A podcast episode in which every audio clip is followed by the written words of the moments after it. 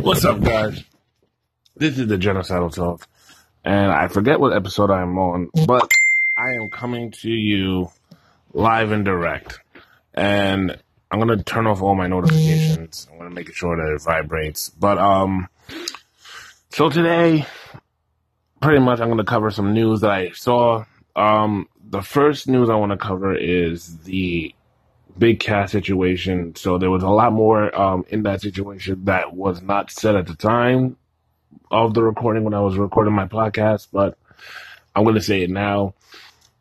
So there was allegedly that he was not only drinking on the world tour, uh, the UK tour, and he was also causing disruptions because, you know, he's a Trump supporter and he's one of those, you got two types of Trump supporters. Trump supporters that will argue with you about every little thing and cause a fight about every little thing, or the ones that just straight up say Trump is good and Trump is this and Trump is that.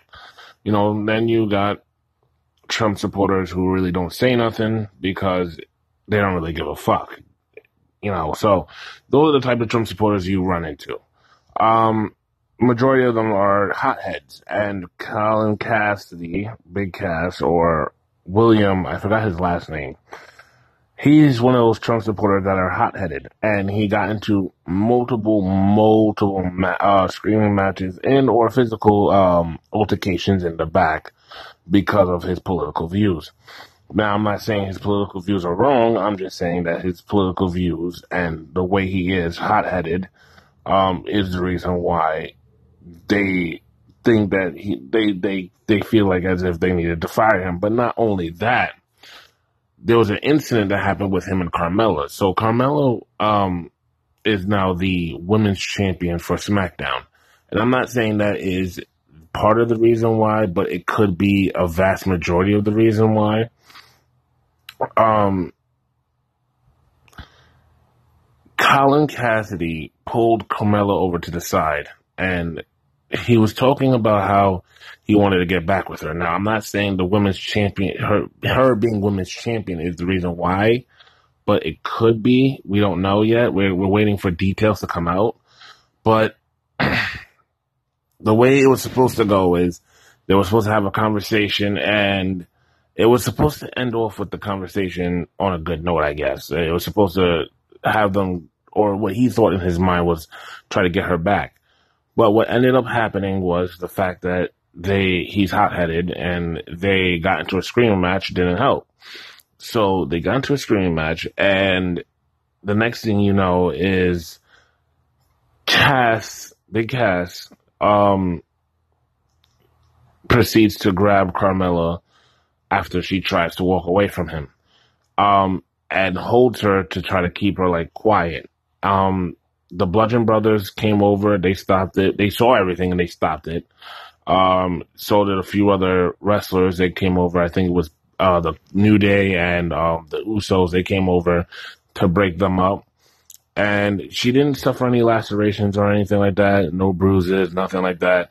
It was more like he pulled he pulled her back in to try to talk to her, and she was just not having it, and that's what caused the them to have a screaming match. It was it, it went from them screaming at each other to them well, to him getting physical and her screaming. Um, I haven't heard anything else. Oh, well, actually, there's one more. The there was the time where he got locked into the bathroom. So he was he's um he suffers from claustrophobia, claustrophobia, and a lot of people suffer from that. Um, I suffer from that a little bit.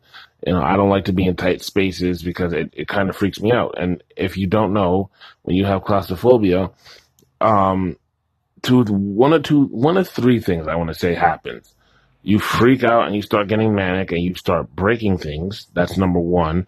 Two, you hyperventilate and you possibly pass out. Or three, you immediately feel like the walls are closing in and you get dizzy. So those are the things that happen when you have claustrophobia. Uh, he suffers from that, and the rest of the story it would be a good idea or a joke to lock him in the, the tour bus bathroom.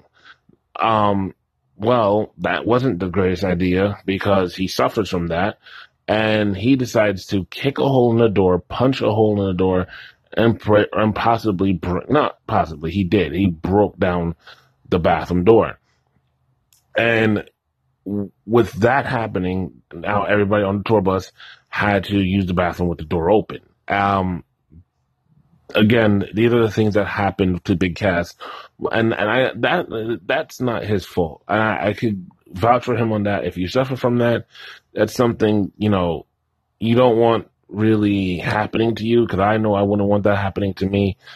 You know, you, it's kind of hard to find your center of peace when you're being forced into a small space and locked into that small space.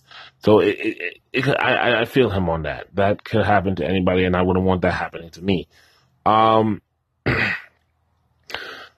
hopefully, Big Cass can clear up his name. Um, William, I forgot his last name. I'm telling you, I can't remember. I'm not good with last names, but hopefully he goes to Ring of Honor or Impact. I'm hoping Ring of Honor because he looks more like a Ring of Honor wrestler than a, a Impact wrestler. But you know, and besides, and besides, we don't need any more um, Impact wrestlers.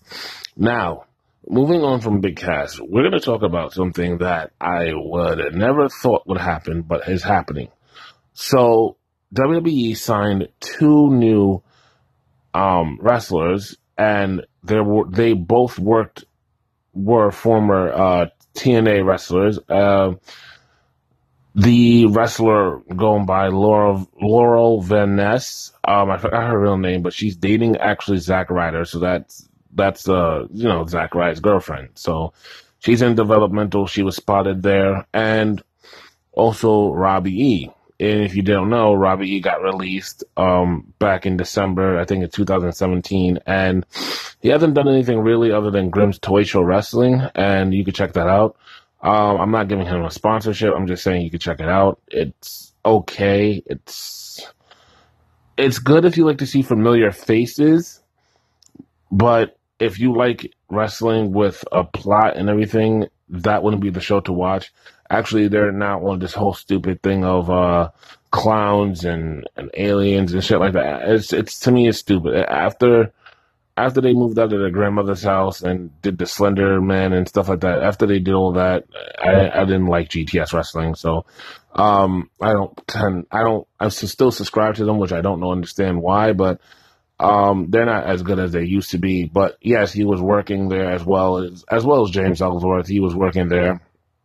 Um, and he's been spotted at the NXT um, well, the WWE developmental uh, area. Now, what does that mean for us? That means um, we're going to see Robbie E in action. We're going to see Laurel Van, Laurel Van Ness in action. And that is also great. And how did Impact respond to that? Well, they responded by signing Rich Swann, who actually debuted um, this Thursday. Um, he was fa- he faced against Trevor Lee and he beat Trevor Lee. And the match was actually pretty entertaining. I thought like Rich Swann would have had lost a little bit of a step or had a little ring rust. The guy didn't lose any steps. He the guy is well into shape and he's working with his wife. So that's in, in, the same company. So that's pretty good. So hopefully they can intertwine with each other and have a storyline with each other you know, that would be really great. That would be something very interesting. But yeah, Rich Swann never lost a step in impact. And I, I'm glad that he actually took my advice and went back into the wrestling scene, whether it be back in, in um, New Japan well, going to New Japan, um, going to Ring of Honor or working Impact. It is great to see him back on in wrestling. I thought he was retired, but he's obviously not retired. He's he's doing um, something really great with his career. Now, I, I want to say also for Robbie and um, Laura Van Ness, I wish them nothing but the best of luck. Hopefully, the NXT roster will treat them well, and hopefully, they get to keep their their TNA gimmick and their TNA name, um, or at least Robbie E, because that'd be nice to see Robbie E as um, uh, Robbie E in, in WWE. Like they gave EC3 EC3 from TNA to now WWE. Um, now, moving on from that, this is going to be a really short, um, short podcast. I already know it. Um, we're going to talk about the the women's um the women's tag team title. So Becky Lynch for about the better half of two years now or a year has been going to Vince McMahon pitching pitching this idea to her uh, to him about the women's tag team, like a new division, completely new, redesigned, revamped of the tag teams for women. Now, it would make sense if we could get more stables because right now we have the Iconics, right now we have the and uh, the Riot Squad, Absolution, the better half of the two, I guess, or whatever the case may be, the two of them, whatever. Um, so it would be nice to see something be done, and it, it's it's hard to say, but I I, think it's a good concept. It, it's a, it, it brings back that nostalgic feel of the '80s when WWE first did it, but I, and I'm surprised WrestleTalk didn't bring this up. TNA actually did the same thing um few years a uh, few years prior. They, I want to say in about 2013, 14, around that time, they brought in a women's tag team division. It went, it started going places, but then Eric Young kind of screwed it up. You know, well, and I don't think it was Eric Young's fault. I think it was more develop, uh, developmental and um, not developmental. Um, the the the people in the back. I want to say the the writers. Yes, the writers. They they kind of screwed it up. Um, and it just didn't help the fact, and it didn't help the case at all. I I just find it very very stupid how they thought it was a good idea to have a man win a tag teams for women. Um, I mean, in in in a sense, you can say that he's the first James Ellsworth of TNA or James the first James Ellsworth at all. But I think it was just a stupid concept and a stupid way of executing um the women's tag team division because it just it just shows how weak women are without men in TNA. Um, and that's not sorry about that. That's not the case when when um when you had when TNA had Daffney and all these other girls there working and busting their ass and doing doing things that women never normally do in the WWE, doing it in TNA and doing it well, you can say. So I, I just found that a little stupid, but they're doing something with the women's division in uh, the WWE, and hopefully they they do impact where they bring in the tag team titles and for women and have it spread across, you know, have it fluctuate between NXT, uh, Raw, and SmackDown.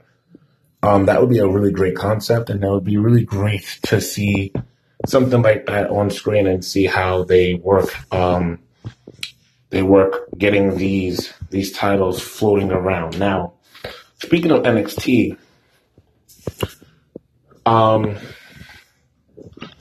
NXT is getting probably getting a deal for TV, which I'm going to voice my opinion now. I think it's a bad idea. I think they need to stick with what they have, which is the WWE Network, because they have something really, really beautiful. Now, once you have, um, and I was thinking about this when people were excited about um, signing, uh, talking about this. I'm pretty sure that they brought it up. They were trying to get contracts because of since Fox was trying to sign uh, SmackDown and try to get SmackDown on their their networking. Um, they're trying to work some deal out for NXT, NXT, and I think it's a good idea to for people who never saw it before. But I think it's a bad idea overall because you lose all of that creative control that you had when you were on the WWE network when you're on the WWE network, you don't have to uh, follow guidelines or anything like that. So whatever happens, happens. You know, um, with the with the t- television now, things have to be kind of censored and and or watered down. Storylines have to be not vulgar, and it just it just overall beats the purpose of NXT uh, and making NXT special. I, I just feel like that them signing a contract to any kind of TV deal is a bad idea. Um, Hopefully, they don't sign any contracts for their TV deals because it's pretty bad. It's it, NXT is great where it's at right now. No really room for adjustments. No need to um have um something on TV when it could be something premium to the WWE network and make more people subscribe because I heard NXT takeovers every year before WrestleMania is actually better than the WrestleMania itself, and I've seen that firsthand. So you kind of don't want to to like lose that special feel because of television and networking and stuff like that. It's it's a bad idea. I think NXT needs to stay on the WWE network and just do its own thing. But this, that does it for this podcast today. It's been a very short one. It's been 15 minutes, and I know the room, the the the audio is different in this room. I'm in the bathroom right now. I'm like in the bathroom because I, actually found out that you could get echoes here, and it's really nice, and I like the echo and and everything. So but this will do it for this podcast. I will start doing another one soon. Um, if you haven't been listening, please listen, please subscribe. Keep, please keep keying into Gen- uh, Genocide Talk.